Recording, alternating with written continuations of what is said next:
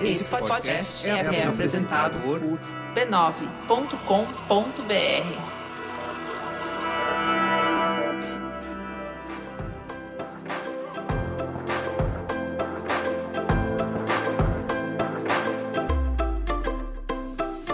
Olá, eu sou a Cris Bartz. Seja muito bem-vindo, bem-vinda e bem-vindes ao Ponto de Virada, o podcast do B9 onde a gente bate um papo muito do sincero sobre trabalho, profissão e carreira. Essa nova temporada tem o patrocínio do Banco Next, que está aí para te ajudar no dia a dia, oferecendo uma plataforma simples e intuitiva para você organizar a sua vida financeira e alcançar os seus objetivos. Nas últimas semanas, estamos batendo um papo sobre como a pandemia do coronavírus mudou radicalmente o mundo de trabalho das pessoas. Já falamos de home office, de negócios que tiveram que se transformar e até recomeçar do zero. Depois falamos de educação das crianças e jovens, com a escola fechada, e aí passamos por um papo sobre dois universos essenciais para nossa mente e para o nosso corpo: o mundo do entretenimento e do esporte. Acha que acabou?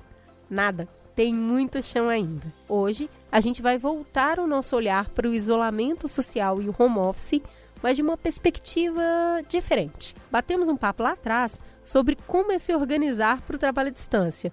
Mas aí, como é que fica a casa da gente quando ela deixa de ser o escritório? Vem comigo, vamos trocar uma ideia. Cada vez mais pessoas estão abrindo mão da escolha entre morar sozinho ou morar com a família para ir num caminho diferente. Dividir casa com amigos ou até mesmo com desconhecidos se torna uma alternativa viável financeiramente para muita gente. Principalmente aquelas pessoas que passam a maior parte do tempo na rua, trabalhando, estudando e acaba ficando bem pouco em casa. Até que, como vocês sabem, vem o coronavírus. E aí, de repente, a sua casa se torna o quê? A sua cidade. E as pessoas com quem você mora vira população. O momento de união com as pessoas que a gente mora foram trocadas por uma companhia permanente. Agora é 24 horas por dia, sem descanso. Cada um tem seus hábitos, horários e forma de se relacionar com a casa. E aí, de repente, essas necessidades individuais se tornaram coletivas. Como que dá para tocar home office ou estudo, manutenção da casa, manter a sanidade de todo mundo junto no mesmo espaço ao mesmo tempo? Como é que dá para tirar um tempo para si quando nem tem para onde fugir daquele tanto de gente que você está convivendo? E dá para manter individualidade quando você está passando 100% do tempo no coletivo? Hoje eu vou conversar com o Antônio Castro. Ele é editor de livros e divide apartamento com amigos na cidade de São Paulo. Antônio, vem, conta pra galera aqui quem é você, o que que você faz, se apresenta para os ouvintes te conhecerem. Bom, oi Cris, tudo bem?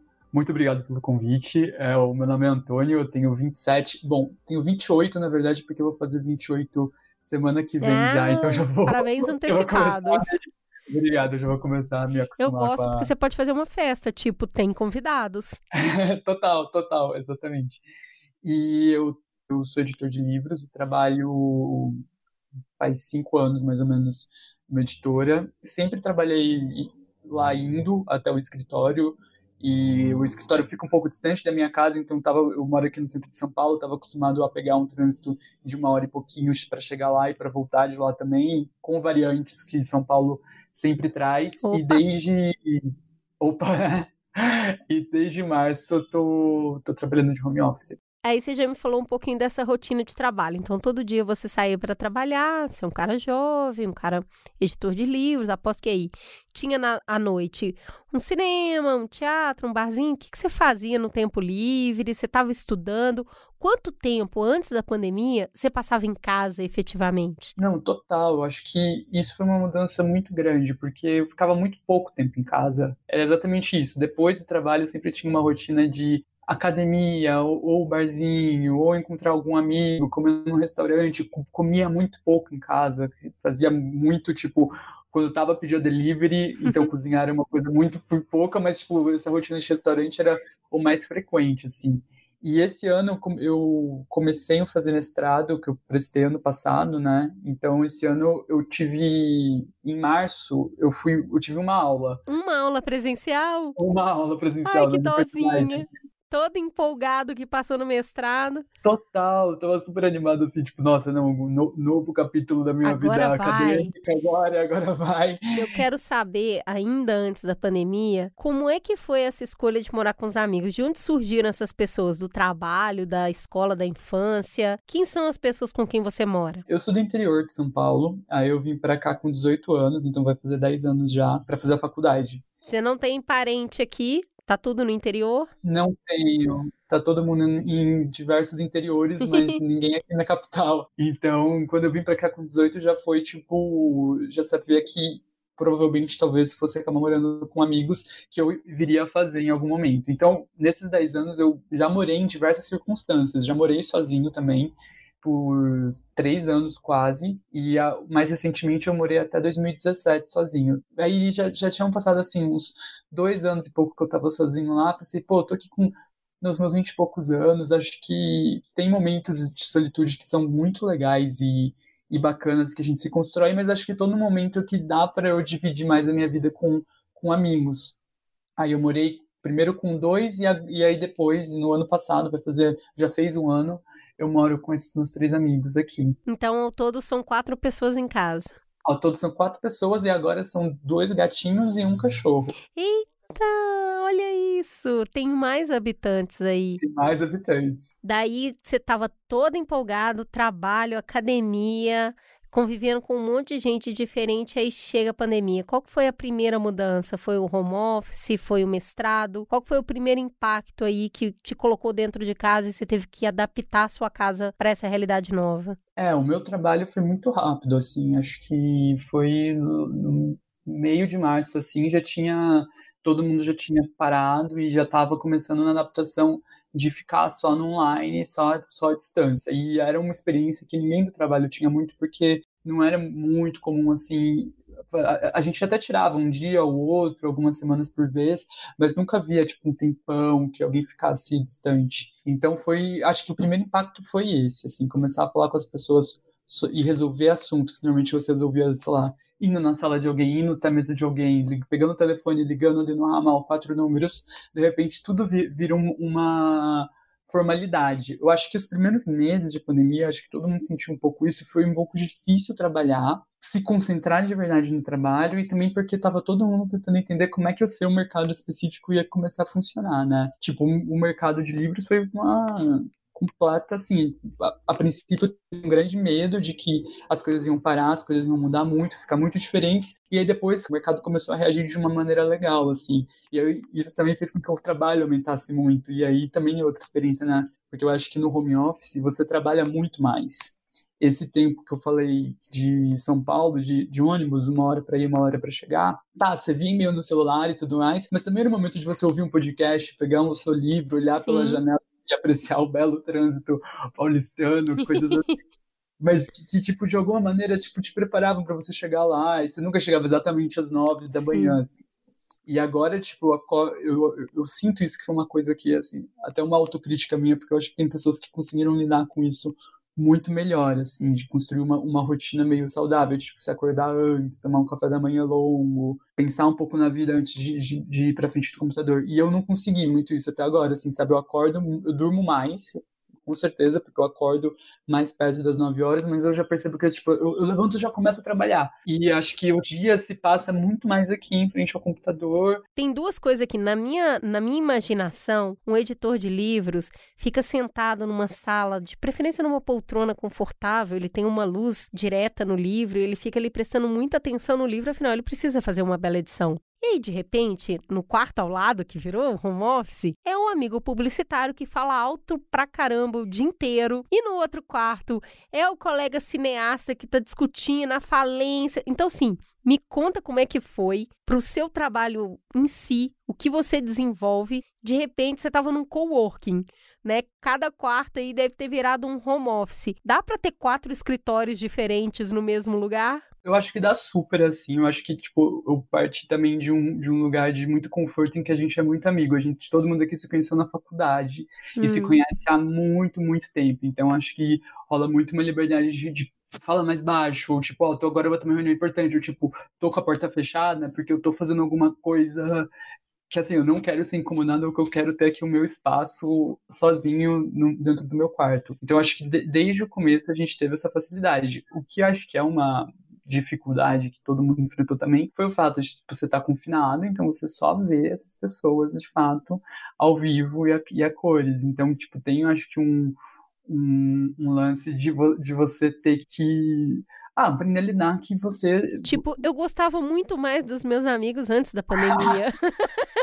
de perto, talvez eles não sejam tão legais quanto eu pensava. Que isso, né? A gente tá com uma lente de aumento. É muito tempo. É, aquelas piadas que a gente, ah, se fosse pra uma ilha deserta, é isso, né? Você tá preso num lugar com três pessoas. Me conta um pouquinho dessa adaptação da casa. Eu já brinquei aqui falando que os quartos viraram escritórios. E aí, a sala virou barzinho e a cozinha virou academia? Não, total, total. Acho que a sala virou muito esse ponto de encontro de todo mundo ir para lá no fim da tarde. Vocês marcam um happy hour pelo WhatsApp para encontrar na sala? Como é que é? ele, ele, acontece naturalmente, assim. Acho que cada um vai, vai indo aos pouquinhos, vai, vai, vai saindo do quarto, que é um ambiente que todo mundo passa a maior parte do dia, né? Preso. Então, aos pouquinhos, todo mundo chega lá e começa a, a pensar junto, conversar, falar do dia, dividir um pouco mais as coisas. Isso é legal. E aqui em casa também teve uma uma, coisa diferente, que na verdade foi bem legal, que trouxe uma dinâmica nova para casa, que moro com duas amigas que trabalham com cozinha. Ah, essa parte da sorte aí, eu não sabia. Exato, exato. E aí elas começaram a fazer pão de fermentação natural para vender, que eu acho que também foi uma outra tendência pandêmica que pessoas começaram a fazer muito pães, né? Pão de fermentação natural, então você acorda atrasado, nove horas para trabalhar, mas a casa tá aquele cheirinho maravilhoso, é isso? Cheirinho, Cris, maravilhoso, maravilhoso. Agora elas fazem de quinta e sexta, então sempre tem aquele cheirinho quentinho Ai, em volta, abra, abraçando a casa toda. E isso foi legal, assim, porque eu acho que, que de alguma maneira trouxe uma dinâmica nova para casa, ajudou a não cair tanto numa mesmice tendenciosa, assim, de quando você passa muito tempo preso com as mesmas pessoas, com os mesmos assuntos e tudo mais. Me conta mais um pouquinho da cozinha. Você me falou que quase não comia em casa e pedia muito delivery. Você se aventurou a cozinhar durante a pandemia? Muito mais, muito mais. Acho que, tipo, eu não, não virei um, um cozinheiro gabaritado, porque também acho que durante a semana eu tenho um pouco dessa dificuldade de manejar tempo, assim, sabe? Tipo, horário de almoço para mim é uma coisa um pouco complicada de eu falar, porque para eu começar a, a, fazer eu teria que sair um pouco antes do computador, mas eu tô sempre em busca de uma melhora. Com certeza esse foi o único que eu mais cozinhei na minha vida assim de longe. E acho que muita gente também mais. E isso, isso foi legal, assim, porque foi uma coisa que eu descobri que eu curto muito mais do que eu achava. É, que legal, é bom essas descobertas, né? Agora, se tem uma coisa que deve ser delicada, é que como todos vocês trabalhavam fora e ficavam um pouco tempo em casa, não tinha fila para o banheiro. Como é que é estar tá numa casa que tem quatro pessoas vivendo nessa disputa desse cômodo que antes nem fazia tanta diferença assim. Bom, é melhor que a gente tome banhos mais curtos, assim, todo mundo tem essa, essa noção de que tem quatro pessoas em casa, tem um banheiro só, então todo mundo tem que pensar no outro. E eu acho que é muito um pensamento para tudo, assim, até, tipo, de louça e deveres domésticos de limpar as coisas e tudo mais, porque antes vinha uma, uma moça limpar aqui de vez em quando, não vem mais, então também a gente começou a ter mais responsabilidade. Com tantos bichinhos aqui, você imagina o quanto de pelo que tem na casa. Me conta, eles surgiram quando? É pós-quarentena ou pré? É assim, existia a, a Clara, que é a cachorra, e o Mujica, que é o gatinho. A Clara foi pro interior em março e voltou agora.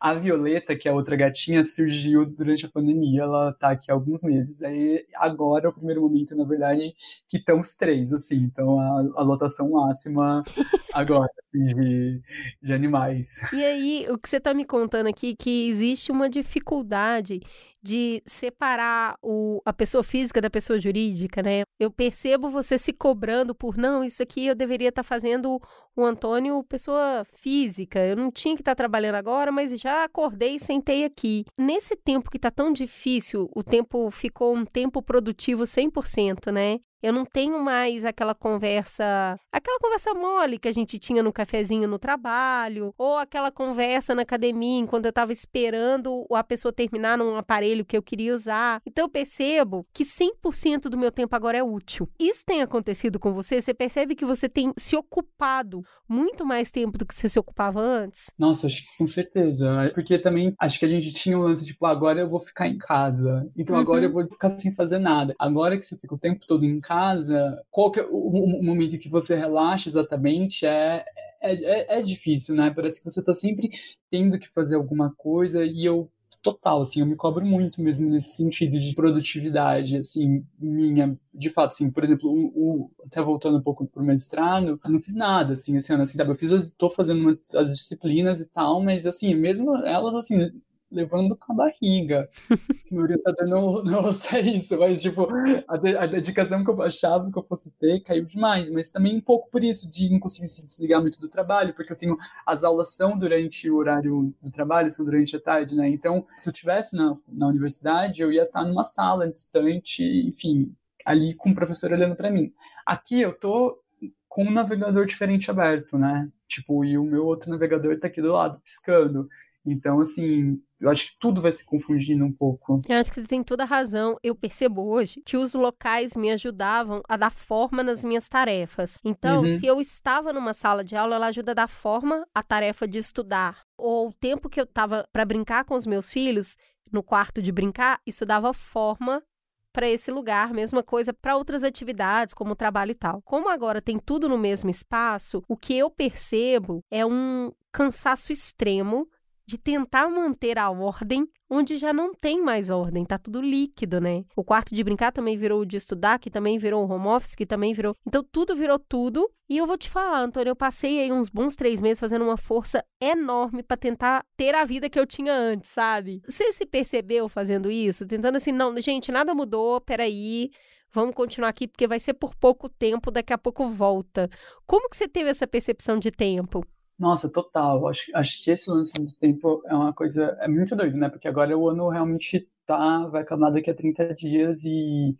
E, enfim, 2020 logo vai ficar no nosso passado, não, mas claro que não a pandemia, né? Acho que a gente vai virar o ano e as coisas ainda vão estar iguais, mas mesmo assim essa massa desse ano, assim, por muito tempo também. Eu fiquei num, num, processo de tipo, não, já já volta, e eu acho que esse já já volta foi muito essencial, na verdade, porque seria muito difícil lá em março escutar que as coisas estariam assim em dezembro. E seria assim, eu, eu, eu acho que eu teria dado uma, um resultado real, assim. Então, em março, achar que, tipo, daqui a um mês. Oi, tudo bem? Você vai ficar nove meses trancado dentro de casa. Bora. Exato. Exato, exato. É, então, acho que a gente precisava muito mesmo desse período de, tipo, empurrar Uma coisa meio homeopática, né? 15 dias, depois um mês, depois três meses. Exato. E aí depois, tipo, realmente entender que é isso aí. E aí você vê, tipo, na real eu sobrevivo, né? Porque já passou todo esse tempo que eu, eu passei por ele. Não é que eu vou, vai, vai, dar tudo certo, no sentido de ficar dentro de casa, mas não deixa de ser angustiante, de dar muita saudade de como as coisas eram. Tipo, quem diria que eu ia estar com saudade de pegar trânsito, sabe? é, a gente se acostuma tanto com as coisas que a gente sente saudade até do café ruim que tinha na empresa. Pois é, pois é. Pois é. Agora me conta uma coisa. Tem a família sanguínea também que está no interior. Como é que é essa ponte com quem ficou longe, a saudade, pai, mãe, irmão? Como que você tem feito e mantido essa conexão afetiva com quem tá fora da sua casa? É diferente também, porque, tipo, eu tava. Eu acho que também tem o lance de eu estar um pouco acostumado a estar distante deles. Eu acho que o que pesou bastante foi a, o medo de acontecer alguma coisa com eles, Sim. né? Porque lá em casa, meus pais, os dois não puderam fazer home office, porque meu pai é bombeiro, minha mãe é enfermeira. Então, ambos, Nossa. na verdade, continuaram a vida saindo de casa e tudo mais, normalmente. E acho que teve esse fator a mais, assim, tem esse fator a mais, assim, da aflição, mas acho que a gente também aprendeu bastante, no geral, com as relações, a encontrar meios e formas, né? Então, tipo, o online acabou só, eu, fiz, eu nunca tinha feito chamada de vídeo com, com os meus pais. Pois é, você passou a ligar mais? Porque eu passei a ligar muito mais pra minha mãe. Ah, total, total. E fazer chamada de vídeo, que é uma coisa que a gente não fazia antes. E acho que até estreitou-se a relação em algum sentido, assim, com relação a isso, sabe? Ainda mais no seu caso, que como eles estavam expostos, tinha uma relação de medo também, né? De não, de não conseguir pôr a mão de novo, de estar junto de novo. Isso acaba unindo, né? É bem doido mesmo isso. E, e lá no interior também as pessoas, sei lá, estavam pensando e agindo, acho que de um jeito um pouco diferente, do, da, pelo menos daqui da, da minha bolha, assim, sabe? Então também, tipo, ter uma, sempre uma conversa de, de, de tipo, pô, usa máscara, não uhum. sai, não vai pro shopping, essas coisas assim que são difíceis, né? Eu acho que desgastam os dois lados.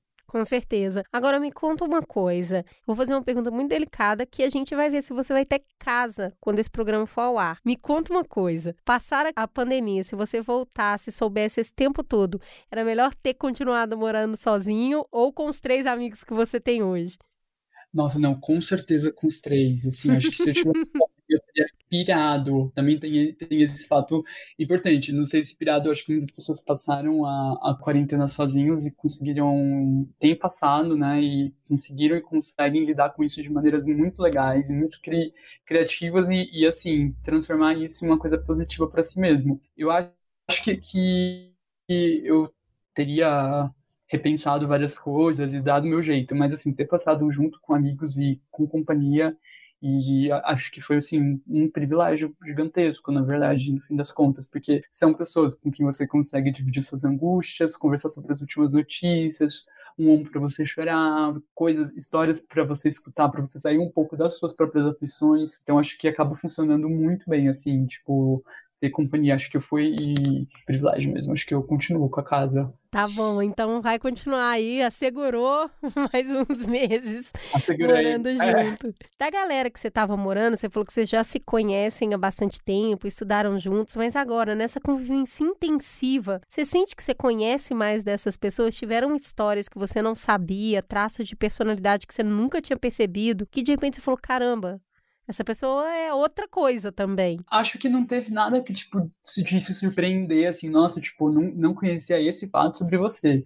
De história, sim, porque eu acho que teve um momento de, de poder conversar, dividir, de, tipo, contar coisas que normalmente você não contaria com muito mais tranquilidade, enfim, porque tempo não faltava, no fim e ao cabo, né? Mas, e também acho que foi, tipo, conhecer conhecer a pessoa nessa situação de isolamento e confinamento que é nova para todo mundo, né? É. Então acho que todo mundo viu lados, lados novos de si mesmo e dos outros, assim. Acho que a, aqui em casa eu vi como, tipo, o pessoal tem que...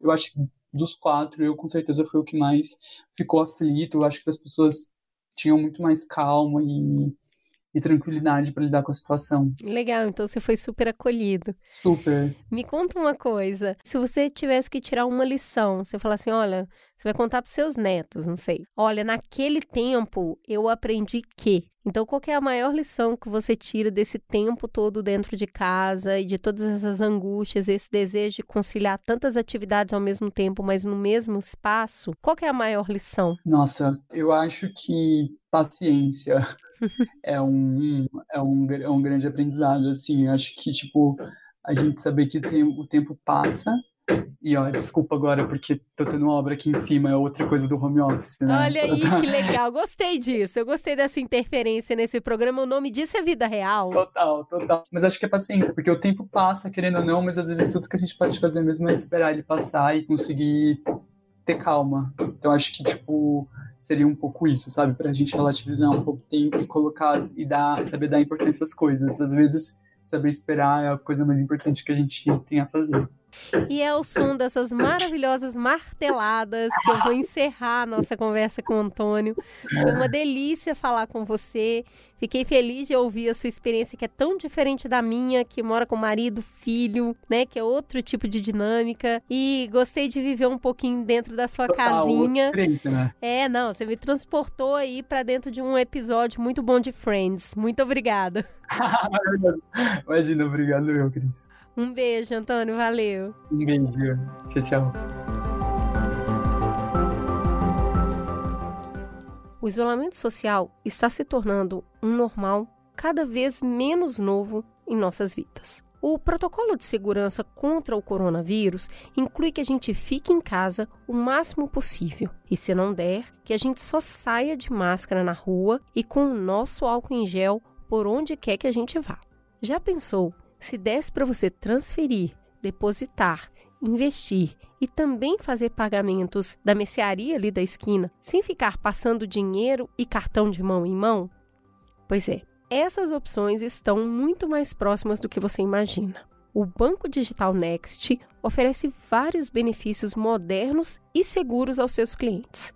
Você conta com vantagens como transferência gratuita e ilimitada para todos os bancos, transações usando Pix e até pagamentos digitais por aproximação com um cartão virtual no seu celular.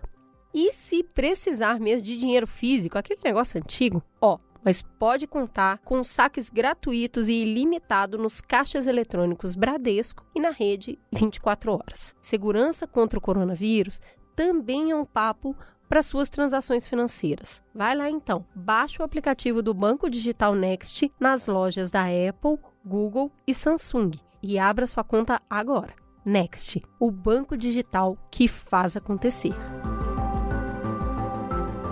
E na semana que vem, o ponto de virada volta para falar com quem precisou passar por essa quarentena morando sozinho. Qual é o limite que separa liberdade de solidão? A gente vai entender um pouco mais. Até lá!